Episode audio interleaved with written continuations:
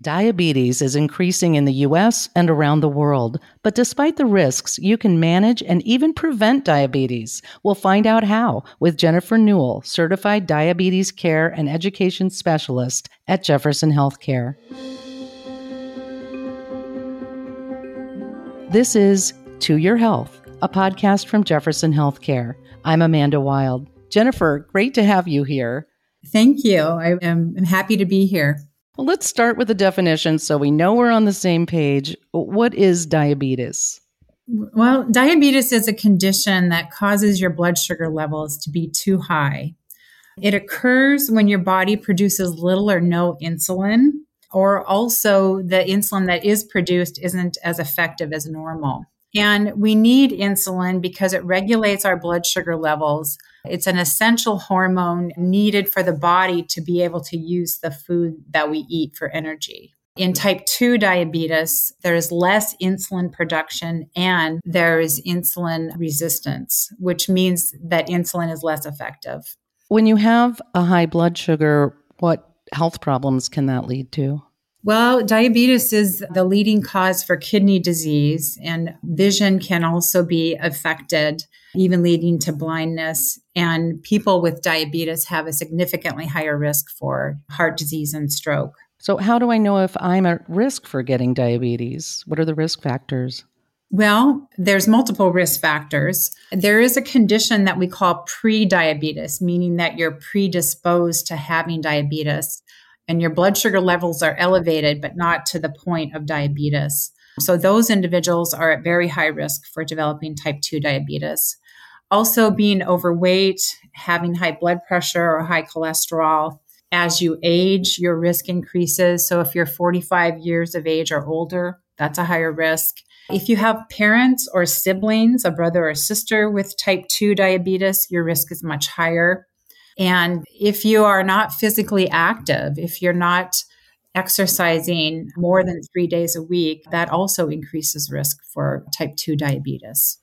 Well, I've read that one in 10 people in the US have diabetes, and about one in five don't even know they have it. How do I know if I have diabetes? Well, that's a great question. And unfortunately, you can have diabetes and have no symptoms or awareness at all as you said, you know, one in five people don't even know they have it. And untreated diabetes, as we just talked about, can lead to serious problems like kidney and eye disease and increased risk for heart attack and stroke. So you want to know if you have diabetes. And the American Diabetes Association actually recommends that they begin screening at age 45 for the presence of diabetes. And then if you have symptoms, which the blood sugars have to be pretty elevated in order to have symptoms, those are increased thirst, frequent urination, increased hunger, unintended weight loss, fatigue, blurred vision.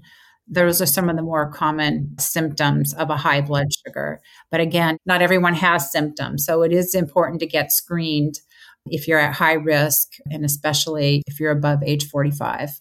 So the key is screening. What is the screening? Is that a blood test? Yes, there's a simple blood test that is used. It, it could be a fasting blood test where they actually check your blood sugar level. And then there's also another test called the hemoglobin A1C, which gives us an estimated average of blood sugar. And a value of 6.5 or higher is positive for diabetes and the fasting reading of 126 or higher is positive for diabetes. So screen and monitor those numbers. But let's go back a bit. Can diabetes be prevented? Can you avoid it altogether? Well, you may be able to avoid it altogether, but definitely you're able to decrease your risk and slow perhaps the progression to diabetes. There was a very large study called the Diabetes Prevention Program. This study was conducted from 1996 to 2001. And it showed overwhelmingly that implementing a healthy lifestyle can significantly lower risk for type 2 diabetes. It was really one of the first studies of its kind. And they wanted to show whether lifestyle or a medication called metformin, commonly used to treat diabetes, with lower risk. So, what they did was they followed over 3,000 individuals for that time period, 1996 to 2001. And they divided these individuals up into three different groups. Everyone in the study was overweight and they all had pre diabetes, meaning they were at high risk for developing type 2 diabetes. And the three groups in the study were the lifestyle group. And these individuals, their goal was to lose 7% of their body weight, which averaged about 10 to 15 pounds of weight loss. And they also received intensive training on nutrition and were requested to exercise at least 150 minutes a week, about 30 minutes, five days a week of exercise. So that was the lifestyle group.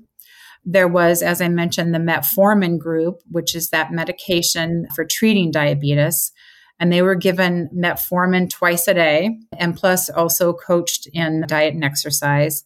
And then there was a placebo group that was given a placebo medication. It wasn't an actual real medication. And they were also coached in diet and exercise.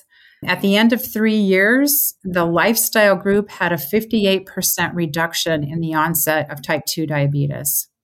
There was also a reduction in the metformin group for the development of type 2 diabetes, but the lifestyle group had the biggest reduction in risk. Wow, that's pretty startling. Yes, it was. They actually published a few years early because about three years into the study, the results were so overwhelming that lifestyle really made a difference.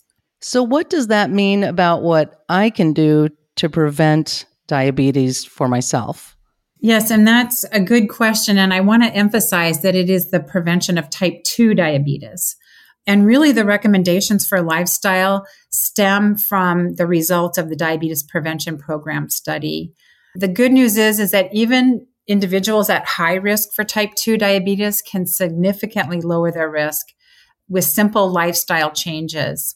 The three pillars for the prevention of type 2 diabetes are weight loss, healthy eating, and exercise.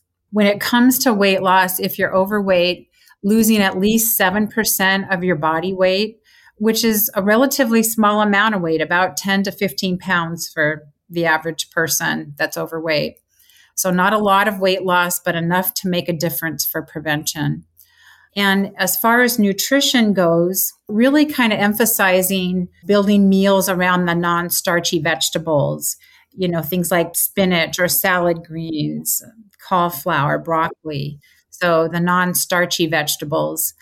If you can visualize your plate, you know, really looking at half the plate be vegetables, a quarter of the plate starch, and then uh, the other quarter of the plate protein. So that's a simple way to kind of gauge your portions. Really looking at minimizing added sugars and refined grains, things like soda pop, juice, white bread, white flour, pasta, cereals. So, really minimizing the added sugars in your diet. And also, it's important to choose whole foods over highly processed foods. So, really looking at shopping the perimeter of a store, for example, buying the vegetables and the meats and avoiding or limiting those processed foods that tend to be in the middle of the store. There's a quote from a health advocate, her name's Kelly Rawlings, that I thought was a little bit helpful. And the idea is, you know, just consider pausing and asking yourself, does this food or drink choice that I'm about to make support my health goals?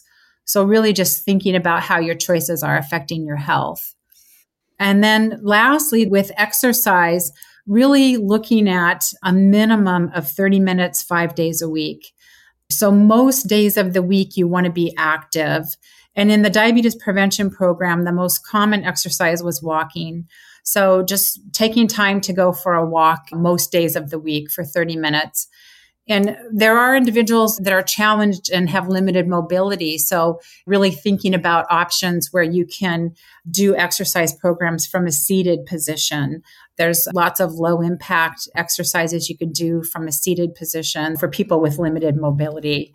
And also people with really low fitness levels. The idea of maybe just getting up and moving your body for three minutes for every 30 minutes of sitting. So these are all ways that you can work up to at least 30 minutes a day of being active, which is really powerful for prevention of type 2 diabetes.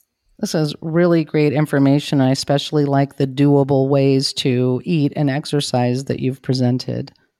Jennifer, thank you so much for explaining what causes diabetes and how to be proactive in preventing it. Thank you very much for having me. It was a pleasure to be here. That was Jennifer Newell, certified diabetes care and education specialist at Jefferson Healthcare.